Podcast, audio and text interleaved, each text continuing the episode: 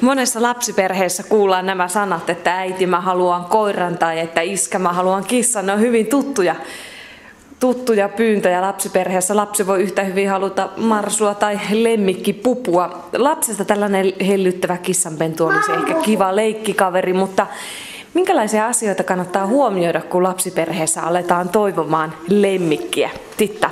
Ensiksi varmaan kannattaa miettiä, että mikä, mikä se lemmikki omassa perheessä olisi sellainen sopiva, että jos nyt puhutaan koirasta vaikka, niin kannattaa perehtyä niihin rotuihin ja niiden vaatimuksiin. Ja, ja sitten tietysti, että kokohan on kanssa, että eihän, jos lapsi haluaa taluttaa, niin ei kauhean iso rotuinen koira silloin tietenkään tule kyseeseen. Ja allergiat, onko mahdollisia allergioita kenelläkään perheenjäsenellä? Ja jotkut tekee jopa niin, että käy allergiatesteissä ensiksi, mutta sehän kyllä järjestyy ihan niin, että menee vaikka yökylään johonkin ystävälle, missä on kissoja, koiria ja katsoo, että tuleeko siinä nyt sitten mitään kutinoita ja muita. Koska sehän on sitten lapsille kaikista ikävintä, että se kissa otetaan sinne ja menee kuukausi ja joku perheenjäsenistä alkaa oireilla ja sitten siitä täytyy luopua. Että kyllä mä suosittelen, että se on niin kuin pidemmän ajan pohdinta se lemmikinotto ja miettii sitä, että millainen siihen omaan perheeseen sopii. No Titta Koukkunen, sulla on täällä kotona neljä lasta ja täällä on myös monia lemmikkejä. Minkälainen kokemus sulla on lasten ja lemmikkien kanssa elämisestä?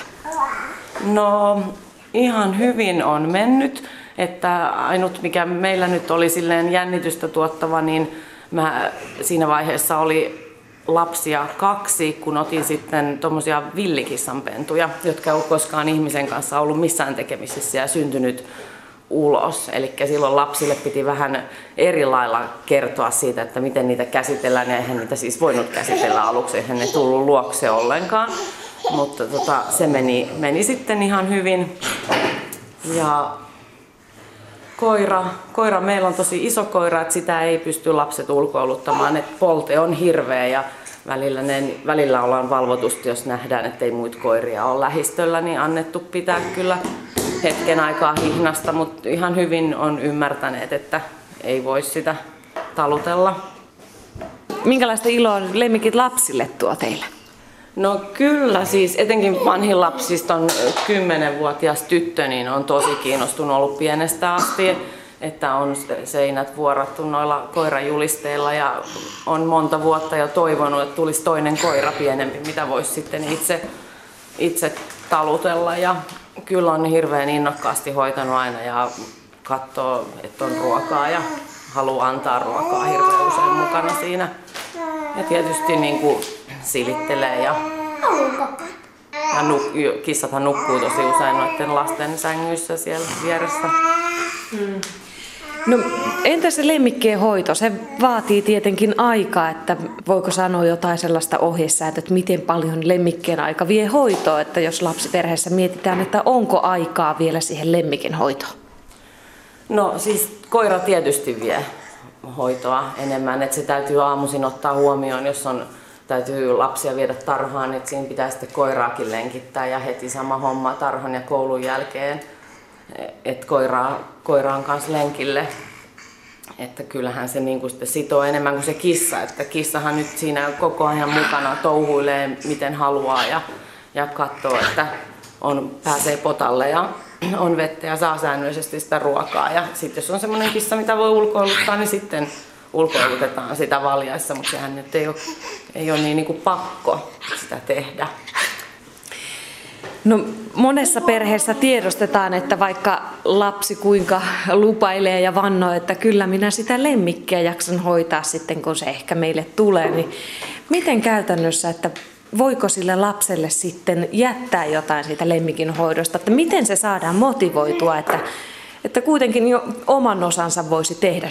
Joo, siis kyllä lupaavat aivan varmasti, mutta sehän on aikuisen vastuulla kuitenkin. Ja kyllä siis sitten, jos tämmöinen kymmenen-yksitoistavuotias tyttöhän äh, luvataan se koira sinne perheeseen ottaa, niin kyllä siinä sitten muutaman vuoden päästä tulee aika paljon niitä omia murrosikäisen menoja, että kyllä se sitten ehkä sinne vanhempien vastuulle se ulkoiluttaminen suurimmaksi osaksi jää. Toki se sitten myöskin, myöskin tuo sitä vastuuntuntoa sille teini-ikäiselle, että vie, tietää, että sen lapsen kanssahan voi sopia, että sieltä koulusta on tultava viemään se koira ulos, että kun se on otettu ja siitä sitten pidetään kiinni myöskin niin kauan kuin se koira on siellä. No miten tällaiset perheen pienimmät, sullakin on sylissä yksivuotias ja vieressä on montakas vuotta sä oot? Viisivuotias poika, niin teillähän on niinku eri ikäisiä. Miten nämä pienimmät sitten lemmikkejä pystyy hoitaa? No tämä ihan pienin, sen hoitoon kyllä täytyy valvoa, koska taputtelu on aika railakasta välillä. Hirveän nätisti on kyllä oppinut, että ei siinä mitään, mutta täytyyhän sitä valvoa tietysti. Nyt pienimmällä on vielä se vaihe, että tykkää istua kaiken päälle, niin onkin ikävää, kun on tuollainen kaksikymmentävuotias hyvin huonoluinen kissa, että mä näen kauhukuvia, kun se änkee koko ajan samaan koriin, missä kissa nukkuu ja yrittää istua sinne sen päälle. Mut jo, niin minkä? Niin minkä, että minkä pitää kyllä valvoa ja, ja sulla viisivuotiaallakin on vielä aika railakkaat otteet, miten niin kun kantaa ja muuta, että pitää opettaa, että miten sitä käsitellään, sitä eläintä, että, että tietysti ei voi jättää valvomatta. Mä tykkään koirasta. Minkälaisen koiran sä haluaisit? Raidallisen. Mitä sille koiralle pitää tehdä, kun sitä hoidetaan? Ruokaantaa. Mennä lenkille sen kanssa. Mennä jonkin lenkille, se, sillä on kakkahätämys. Rapsuttaa. Mitä se koira sitten tekee, kun se on sisällä? Nauttii. Onkin se raapii. Mitä se raapii? Mattoa. Mikä sen sun koiran nimi ois? Ruusu. Ruusu? Onko se tyttö vai poika? Tyttö. No minkälainen luonne sillä olisi? Kiltti. Mitä sä antaisit sille, kun sä antaisit sille herkkuja? Jetski. Yle Puhe. Monessa perheessä, kun lemmikin hankintaa mietitään, niin netti on sellainen paikka, josta sitä tietoa haetaan ja se on sitten pullollaan erilaisia mielipiteitä, että minkälainen lemmikki sopii mihinkin perheeseen ja mitä, millaista hoitoa mikäkin lemmikki tarvitsee. Mistä, Titta Koukkunen, sitä luotettavaa tietoa kannattaa hakea? Kyllä mä nyt luulen, että sieltä netistäkin löytyy tietysti, jos siellä jotkut perheet kertoo, millaisen lemmikin on ottanut ja miten on mennyt. Ja sitten siellä on kasvattajien omia sivuja, mutta kyllä mä nyt suosittelen, että tietysti tuttava piiristä kyselemällä, kellä on lemmikkejä, että miten on mennyt. Ihan semmoisella järjellä, kun ajattelee, niin sitä pystyy sitä tietoa. Kyllä kirjastot on hyviä. Lasten kanssa kannattaa sieltä hakea niitä lemmikin hoitoa. Kirjoja ja sitten ihan nimenomaan kyselemällä. Sitten kun perhe sen päättää sen lemmikin hommata ja on se sitten kissa tai koira tai vaikkapa lemmikki hamsteri, kun se sitten tulee kotiin, niin mitä asioita pitää huomioida, kun se lemmikki saapuu? Tietysti kissa, koira, hamsteri vaatii vähän erilaiset, että kiss, jos nyt puhutaan vaikka, että otetaan kissa, niin se kotihan täytyy tietysti tehdä myöskin kissaturvalliseksi. Lapsiturvallinen se luultavasti tässä vaiheessa jo onkin, mutta sitten kissan karkaamiseen, karkaamisasiat pitää ottaa huomioon, eli missä korkeudella asuu ja miten ikkunat aukeaa ja parvekkeet ja tämmöiset. Ja sitten tota niin, viherkasvit, että jos siellä on jotain myrkyllisiä, ettei se kissa pääse syömään. Ja, ja hankkia tietysti kaikki välineet, potat ja ruoat ja muut sinne valmiiksi. Ja nukkumapaikka, semmoinen rauhallinen sille, sinne, ettei sitten ensin haeta sitä lemmikkiä ja sitten lähdetä sieltä kodista juoksemaan sinne kauppoihin ostamaan kaikkea, vaan ihan voi rauhassa keskittyä siihen, kun, kun se kissa sinne kotiin sitten tulee. Niin antaa sen rauhassa siellä tutustua. Yleensä kannattaa ehkä mennä johonkin istuskelemaan koko perheen ja päästetään sitten siellä se kissa kattelemaan ja nuuskimaan rauhassa koko asunto. Ei tietenkään juosta siellä kirkuen sen perässä, että mä haluan, että se tulee mun huoneeseen ja mihin se nyt menee. Että yritetään rauhoittaa se tilanne ja tietysti loma-ajathan on tässä ihan hyviä, että siinä on sitten sitä aikaa. koiranpennun kohdalla mä luulen, että se voi, voi sitten antaa sen rauhassa tutustua ja tutustutaan siihen sitten yhdessä siellä. No, useimmat lemmikit ottavat itselleen perheenjäsenistä sen isännän, on se sitten se, joka ruokkii ja on se päähoitaja, vai miksikä sitä nyt sitten haluaa kutsua, kutsuakaan, ja se on se henkilö, jota yleensä sitten totellaan ja johon turvataan. Miten lemmikin voi kasvattaa niin, että se hyväksyy myös sen, että lapsi voi sanoa joskus ei ja lapsenkin käskyjä voi totella? Kyllä mun mielestä siis ne kyllä tottelee. Koirakin, että ei se ole vaan tavallaan, että siellä on yksi perheenjäsen, että muuten se niin kuin tekee mitä huvittaa se koira siellä ja eikä anna tavaroita suusta, jos on ottanut jotain vaarallista ja se pitää saada siltä pois tai, tai mikä tahansa tällainen tilanne, että sitä, sitä koiran pitää uskoa sitä käskyä, niin onhan se hyvä, että se on opetettu se eläin ja tottunut siihen, että, että sitä muutkin ihmiset, kun vaan yksi siinä perheessä, niin käskee. On olemassa näitä tämmöisiä koiranpentujen ja koiran kouluja, mihin tietysti kannattaa sitten mennä, ottaa se lapsi vaikka mukaan, jos on mahdollista, ja yhdessä tälleen perheen kanssa, sen koiran kanssa opettaa ja touhutaan leikin varjolla kaik, esimerkiksi jonkun lelun antamista, että ne, se tuo sen lapselle ja tämmöisiä asioita, että lapsi voi sen suusta jonkun tavaran ottaa pois.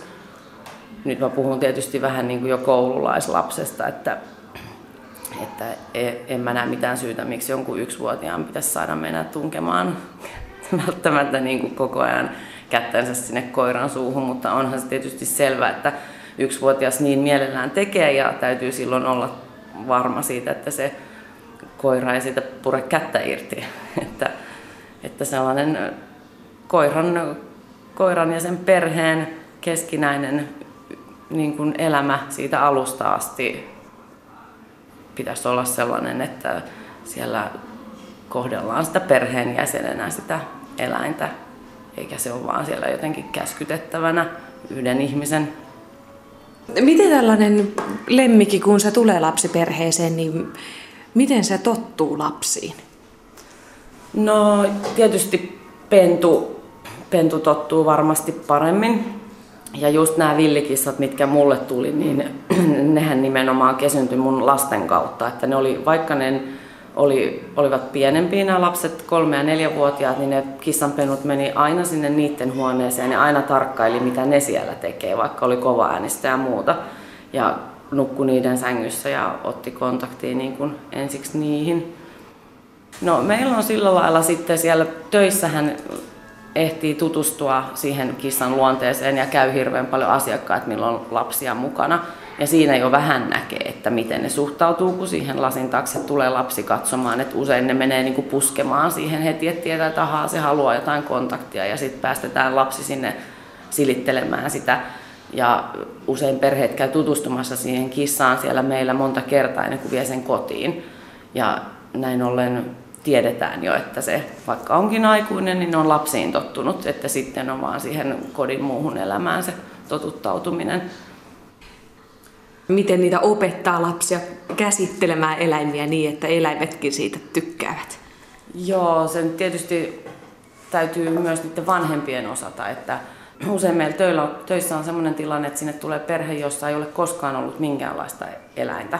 Eli eihän silloin ne vanhemmatkaan tiedä esimerkiksi, miten, miten kissaa nostetaan, miten sen kynsiä leikataan. Että kyllä se sitten opetetaan ihan koko perheelle ja just vaaditaan sitä, että ottaa selvää asioista, kissan niin kuin ihan perushoidosta. Ja sitten tietysti siinä, siinä yhteydessä, kun perheet siellä meillä käy siihen kissaan tutustumassa, niin, niin siinähän tulee ihan sellainen luontainen tilanne, kun se lapsi menee sitä silittämään, niin sille kerrotaan, että tosta se tykkää ja nyt sä näet, että se ei ehkä tosta tykkää, kun se lähtee pois. Ja että pystyy kertomaan siinä niitä merkkejä sille lapselle, että mistä, mistä se näkee jo kissassa, että onko se nyt tyytyväinen tähän saamaansa kohteluun. Tuossa aluksi sä mainitsit sen, että kun lemmikkiä, lemmikkihankintaa miettii, niin kannattaa ottaa selville esimerkiksi, että onko lapsi allergisoitunut. No, mutta jos tällainen tilanne tulee, että lemmikki on kotona ja sitten joku allergisoituu, miten tämmöisestä eläimestä voi sitten enää luopua? Miten lasten kanssa voi toimia siinä tapauksessa? No, siitähän on monessa tapauksessa pakko luopua. Tiedän tapauksia, missä koti on sitten järjestetty niin, että jos on mahdollista vaikka kahdessa kerroksessa, niin eläimillä ei ole pääsyä sinne yläkertaan, jos, jos oireet on siis lieviä. Mutta jos nyt kuvitellaan, että oireet on semmoisia, että sen eläimen pitää lähteä, että perheenjäsenellä on joka aamu silmät muurautunut umpeen ja hengitysvaikeuksia ja lääkkeet ei siihen niin kuin tehoa, niin sitten lähtee etsimään uutta kotia sille. Siihen kannattaa ottaa mun mielestä ne lapset mukaan, koska se on usein tosi tiukka paikka luopua siitä lemmikistä. Ja kannattaa kysellä kaikki ystäväpiiri ensiksi, jolloin olisi mahdollisuutta joskus tulevaisuudessa tavata vielä sitä kissaa ja kuulla sen kuulumisia tai mitä tahansa eläintä tässä nyt sit ajatellaankin. Ja, ja silloin myös tämä perhe, mikä joutuu luopumaan lemmikistä, niin voi vaikka loma-aikoina käydä hoitamassa sitä ja ruokkimassa, että se ei ole niin kuin lopullinen se menetys. Sitten sit on se vaihtoehto, että se etsitään ihan niin kuin uusi koti ja sille sitten joutuu sanomaan hei heit ja tilanteet tämmöiset on usein tosi vaikeita sitten nimenomaan niille lapsille. Titta Koukkunen, lemmikki kun se on kotona ja lapset siihen kiintyvät ja kaikki perheenjäsenet siihen kovasti kiintyvät, lemmikin kuolema on silloin kova paikka. Miten lapselle voi puhua lemmikin kuolemasta? No kyllä se on aika luontevasti tässä niin kuin ainakin meidän perheessä tullut. Meiltä ei ole, meillä on siis toi kaksikymmentävuotias toi vanhin kissa, että siitä nyt on tullut silleen muutama vuosikin puhuttu, että tässä varmaan niin kuin viimeisiin vedellään, että pitää niin kuin varautua siihen ja siitä on tullut sellainen, että välillä puhuttu ja sitten osaavat kertoa, että hirveetä kun se kuolee ja toivottavasti se ei kuole ja, ja että mitä sitten ja Kyllä, kyllä siitä on puhuttu, että meillä ei ole siitä sellainen tässä perheessä kokemusta muuten kuin kahden hamsterin osalta. Ja kyllä se niin kuin tälle vanhemmalle lapselle oli se, hamsterikin käytiin suurin menoin tuonne vastapäiseen puistoon hautaamassa. Että, että saa nähdä, miten sitten käy nyt tämän, tämän kissan poismenon myötä, mutta mun vanhemmilla on koiria.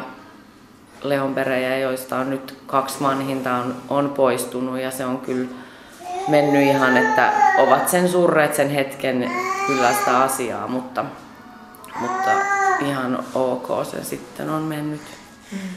No, miten nopeasti sitten uuden lemmikin voi ottaa tämän kuolleen tilalle? En mä nyt ainakaan ihan heti lähtisi sitä ainakaan korvaamaan, että kun se nyt kuoli, niin lähdetään saman tien tästä ostamaan uutta tai hakemaan jostain. Ja en mä usko, että kovin moni lapsi edes haluaa.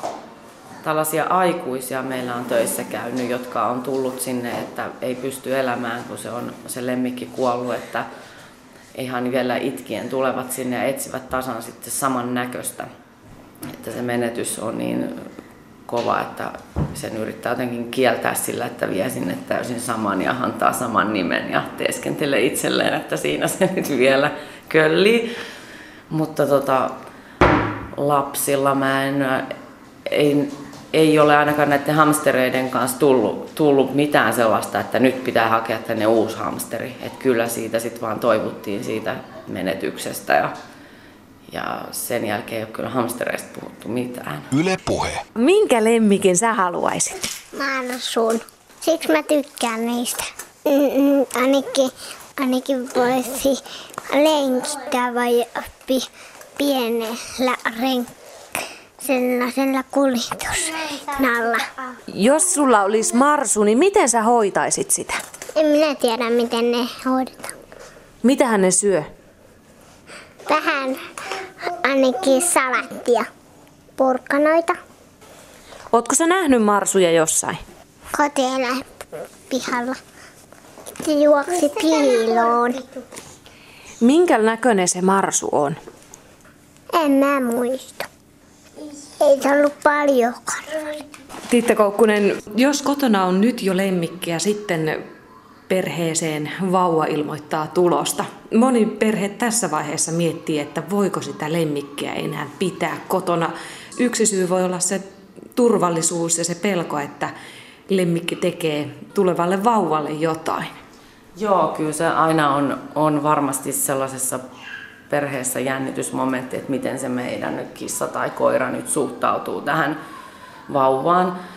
Ja tota, jotkut on, on ihan töihin tullut semmoisia soittoja, että haluaa luopua, luopua siitä lemmikistään, mutta nämä on kyllä aika harvinaisia, että enemmän nimenomaan kysytään neuvoa, että miten, mitä pitää tehdä, kun se tulee, että antaa sen rauhassa sitä nuuskia ja tutustua siihen vauvaan. Ja siis faktahan on se, että esimerkiksi kissahan innostuu ihan hulluna niistä vauvan tarvikkeista.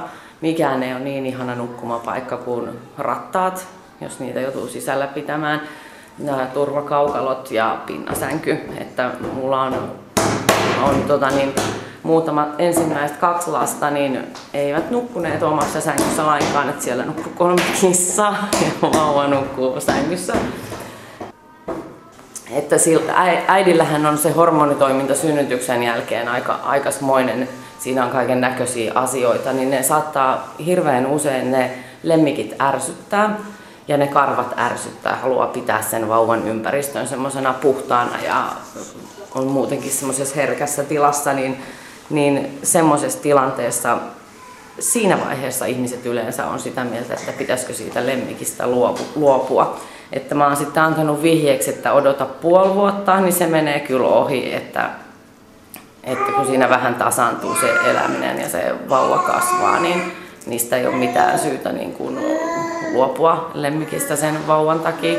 Tietysti eri asia, mikäli se eläin nyt käyttäytyy jotenkin erikoisesti ja aggressiivisesti sitä lasta kohtaan, niin silloin on syytä miettiä, että miten siinä nyt toimitaan, mutta tällainen ihan normaali perheenjäsenenä ollut lemmikki, niin hyvin ne hyvin ottavat vastaan ja tykkäävät kyllä kovasti. Ja sama se on sille lapsellekin hirveän, hirveän kiva, että hirveän innostunut heti kun lähtee vauvakin liikenteeseen, niin kyllä se melkein enemmän on niistä perheen lemmikeistä kiinnostunut kuin vanhemmistaan.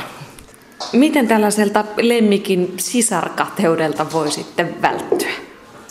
No nimenomaan, että sen lemmikin nyt elämä ei ihan järisyttävän paljon siitä ainakaan huononisi, että se huomioidaan siinä edelleenkin. Ja, ja sitten tietysti lellitään sitäkin siinä samalla ja sen voi tehdä vähän sillä lailla, että tämähän on itse asiassa sulle tosi hyvä juttu, että tuli tämmöinen vauva, että rupeat saamaan nyt vähän tällaista herkkua, niin kuin vaikka joka ilta joku eri juttu siihen. Siihen, jos huomaa, että se reagoi jotenkin vähän silleen mustasukkaisesti, niin pikkusen tehdä siitä semmoinen hyvä asia siitä lapsen tulosta. Kun talossa, jos ajatellaan niin päin, että siellä nyt on ollut se, se koira tai kissoja ja on totuttu siihen, että sen vesi- ja ruokapaikka on jossain tietyssä paikassa, niin se lapsihan aiheuttaa tietysti tähän sitten muutoksen, että esimerkiksi meidän taloudessa ei puhettakaan, että täällä voisi joku vesikuppi olla keittiön lattialla, koska se on, olisi siis koko ajan pitkin poikin. No, me ollaan ratkaistu se niin, että se on kylpyhuoneessa, sitä on helppo siellä täyttää ja se ei ole niin, niin raskasta siivota sitä kolme kertaa päivässä, kun se sinne kaakeleelle kaatuu ja tää neiti istuu siellä usein monta kertaa päivässä, käy siellä lotraamassa. Tietysti täytyy katsoa, että se on aina auki se ovi, että meidän perheessä siellä on tietysti kissojen potatkin, niin, niin täytyy pitää huoli, että pääsevät sinne. No terve, säkö tuut moikkaamaan? Sä oot niin iso koira kuule, että... Joo, se on ruokaa. Ai, sulla on ruokaa.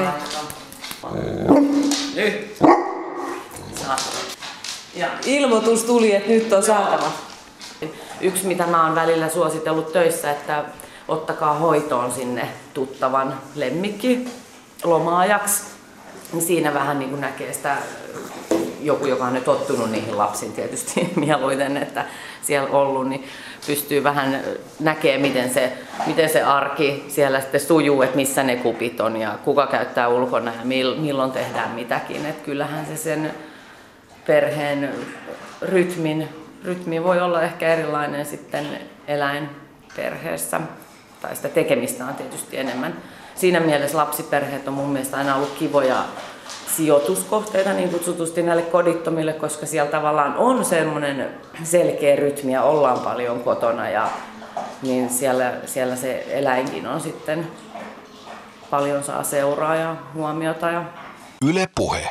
Minkälainen olisi semmoinen lemmikkieläin, minkä sä haluaisit sun omaan kotiin, sun sänkyyn nukkumaan? Mm, pupun. Minkälaisia puput on? Ihan pupun näköisiä. Nenät, silmät, korvat, jalatkin, karvaa. Semmoinen lemmikkipupu on kotona, niin mitä se tekee siellä? Juoksee yläkerralla. Voiko pupujen kanssa leikkiä? Joo. Heittää kepin ja sitten se hakee sen. Mitä jos ne tulee kip- sairaiksi? Mitä sitten, miten niitä sitten hoidetaan? Otetaan, millä synnytetään vauva. Siksi katsotaan, onko kipeä tai vauva mahdossa. Tarvikohan niille antaa lääkkeitä? Joo, pupulääkettä. Tykkäisitkö sä hoitaa lemmikkiä? Joo, antaa sille aamupalaa.